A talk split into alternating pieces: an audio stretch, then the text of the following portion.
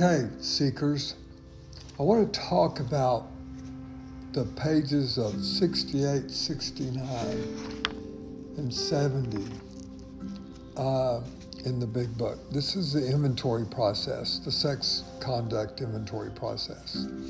You know, not talked about a whole lot, and uh, I'm sure there's reasons for that, but uh, I have some new ideas about it. So here are some of them. I think the whole thing's designed to do one thing, this part of the inventory. Because uh, as we know, there's three separate inventories. There's a resentment inventory because they say it's the number one offender. Resentment is. Shuts me off from the sunlight of the Spirit and uh, causes people to drink again. Uh, now, fear apparently is a big deal because they make a whole separate inventory for that also. And um, then apparently sex troubles is a big deal. So I wouldn't know. Oh, and then um, uh, so they have a whole separate inventory for that. This inventory, I think, is designed to get a chosen ideal for my sex life, which has a life, which is basically an ideal for my sex powers. Because it doesn't talk about sex desires in here, it talks about sex powers. And these powers, of course, are, you know, a sex power, I was talking about it last night, that the gift I got to see lately about sex powers is this couple who had this beautiful baby. And uh, wow, that is sex power. Uh, and then, of course, it's a way to truly connect. I mean, to feel a deep connection with someone. And it, but it can also be used to hurt. But the deal here, I believe, is to find a chosen ideal for my sex powers and knowing that they are God given and good, um, not to be used lightly or selfishly, as the book says, and God forbid, despised or loathed. Geez. but my thought life is this. So they have these questions on um, where we review our own conduct.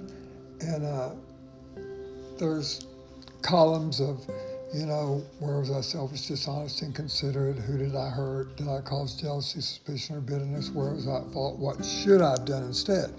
Here's the deal it says I sh- what I should have done instead.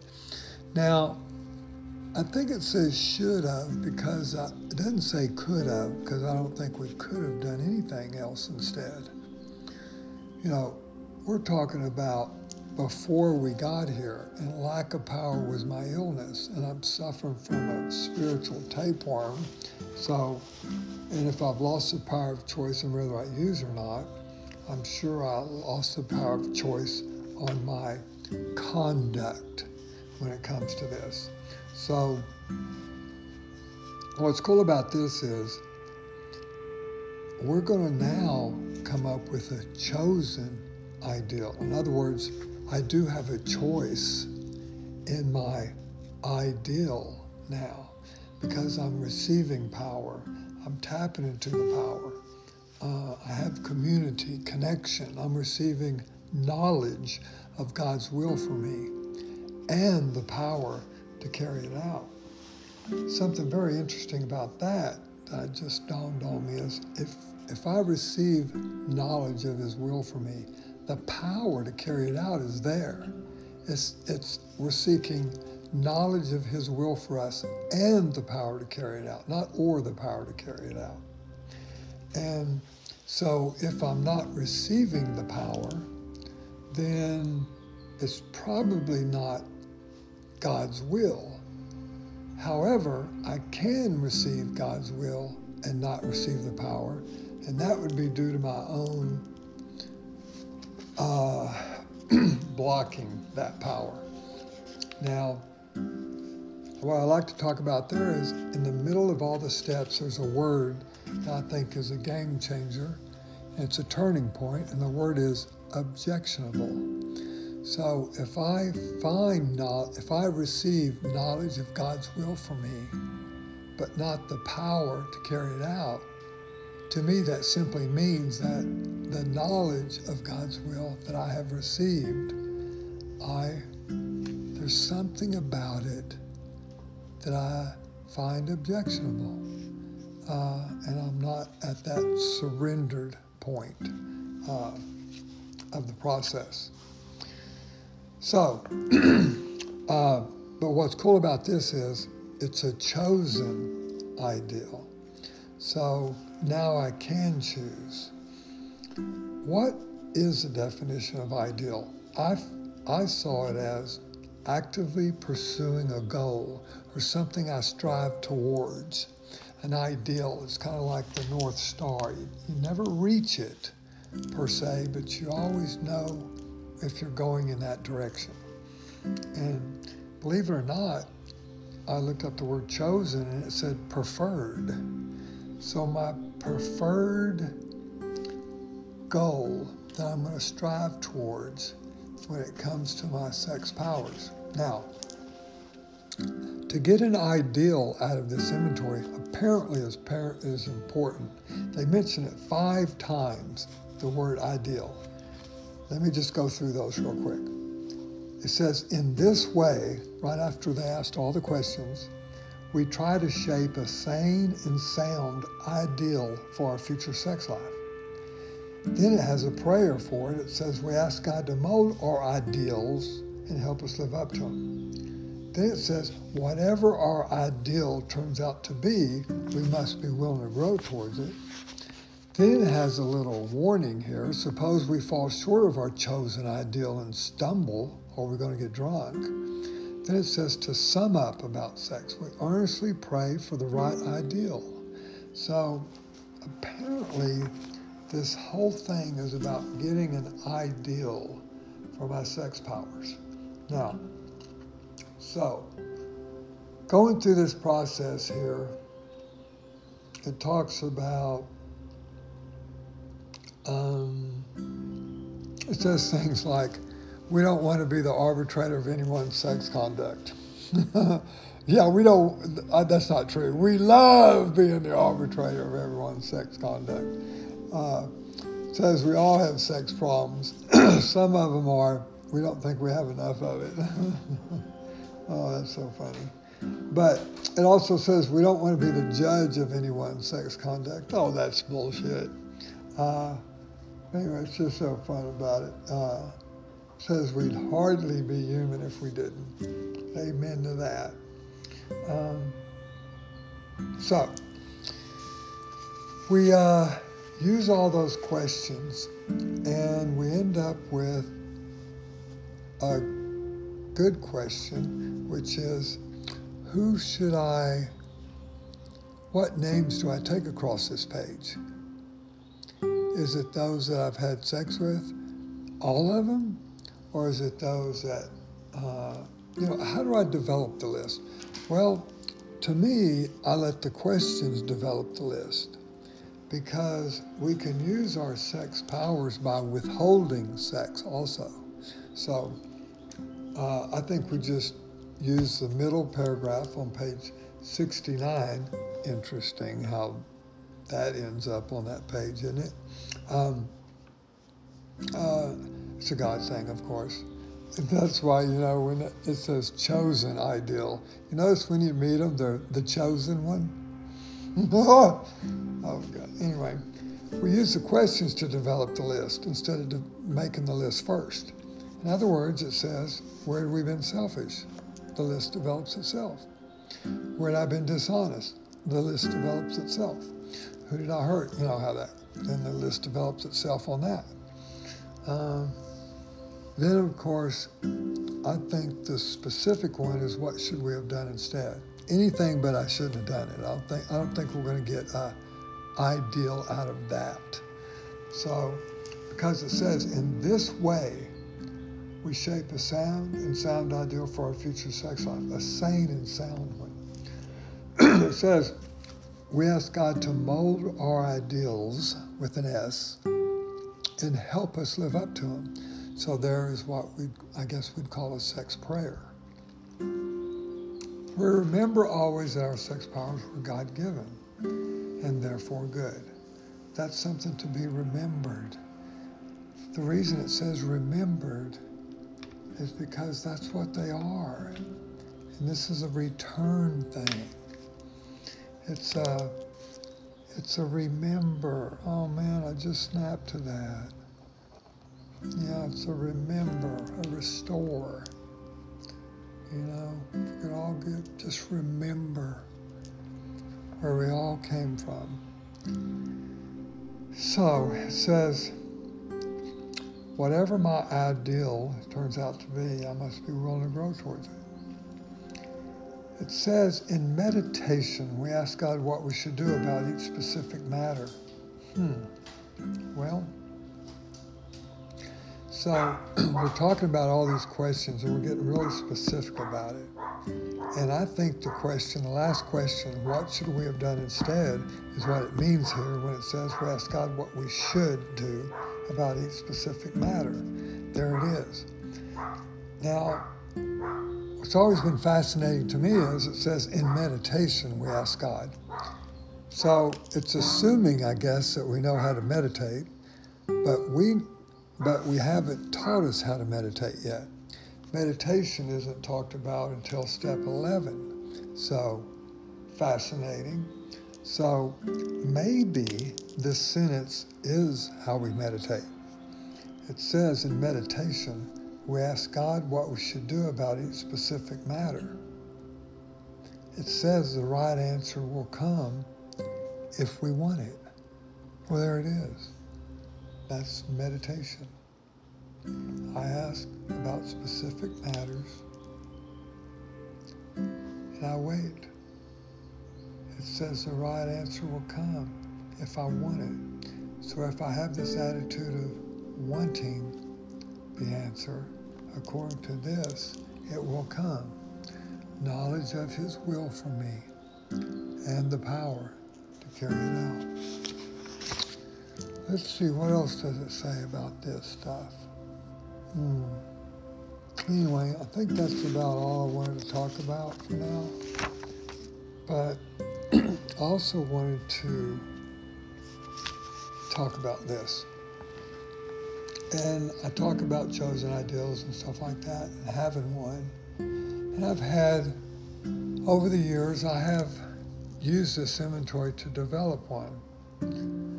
but I think I have a, well, for me, I know that I have a much better idea of how to write one today.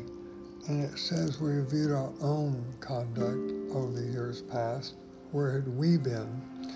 And uh, so I've written one now that has to do with my conduct towards the relationship with myself because it is my belief that that's the relationship that needs to be correct before I can have develop any type of uh, truly loving and sustainable relationship with another human being. Um, I really like the way on page 80 in the 12 and 12 it talks about defective relations with other human beings has always been the immediate cause of our woes including our alcoholism. It just said defective relationships caused my alcoholism. Well, what is my alcoholism? Well, to me, boiled down, it's a disconnection from God, myself, and others. The answer, of course, is connection with myself, God, and others. Now, this idea I have of writing a chosen ideal in the pursuit of that relationship with myself is what I have done this time. And I would like to give an example of mine, the one I have written, and um, answering those questions on page 69. This was my past thought life and my current thought life that is that I'm growing towards and uh, asking God to mold these ideals um, so they can so I can grow. Um, but anyway, it goes like this. Where was I selfish? I was selfish in trying to love someone before I had learned to love myself. Uh, and I wasn't willing to do the work necessary to obtain self love anyway. I used to make fun of it, and frankly, I was scared of it, I guess, in early sobriety. And uh, certainly before I got to the program. Or was I dishonest, thinking I could find wholeness from another? I also used to think that vulnerability was weakness. Uh, I didn't share my struggles with self worth either. Uh, I didn't think self love was important. Uh, I believed the lie that you learn to love yourself by loving others. Um, or else I was dishonest. I was thinking, I thinking that not loving myself doesn't hurt people. Gee whiz, it does. And thinking I can pass on something I don't have. And I also thought that self-love was selfish. Uh, or was I inconsiderate? Uh, not considering that love isn't something you give or get. Uh, lost me there. It's something that's cultivated when it exists within each person. Now, I got that from Brene Brown's de- definition of love. And uh, God, that makes sense, but it sure lets me know no wonder I didn't stand a chance. I also have kind of compassion for that parts of me, those parts of me that were in those uh, relationships and the struggle of them. Um, who did I hurt? I hurt people who try to love me because I've learned now that if, I don't love me, oh, you can't either. And it kind of hurts people when they try to love you and they can't. Um, says, uh, of course, so I hurt my friends and myself, of course. Jealousy. I had jealousy in my mind. I had jealousy of this, that others were able to express and receive love so easily. You know, I was just like, golly, how can they do that? Uh, suspicion. I was always suspicious of why I know I have so much love inside of me, being not able to express or receive it as much as I wanted to. Bitterness. I was very bitter towards those parts of myself that I hadn't learned to appreciate, embrace, and heal. I used to want to get rid of those parts of me that, you know, I didn't like parts of me. I hated parts of me. I tried to get rid of parts of me, and uh, I would definitely file that under bitterness. Uh, course, now today, there's a whole different story. Uh, first, recognizing that there are parts of me, and they're more than just emotions, feelings, and thoughts. They're sacred beings that deserve my love, embracement, and appreciation. And that's been a game changer. Uh, it says, where am I? Where was I at fault? Uh, thinking I'm not whole already course, I wasn't because I wasn't embracing parts of me. Uh, I only thought there was just one of me. Um, and that one wasn't any good. It says, what am I doing instead now? And this is the question in the inventory I think we are to be specific about. But instead of writing what should I've done instead, I, am writing what am I doing instead currently. Um, and this is my chosen ideal currently. And it goes like this Practicing self love, being vulnerable, knowing that sharing my struggles is what connects me with others, myself, and God, being transparent and authentic sharing with people who love me, not in spite of my imperfections, but the ones that love me because of them. uh, being emotionally sober and in touch with my feelings. I'm able to name, feel, and communicate them. And I know now that that is actually true courage. Knowing it's a privilege to let someone see what's inside of me. God, for years I was like, oh God, I hope nobody finds out what's inside of me.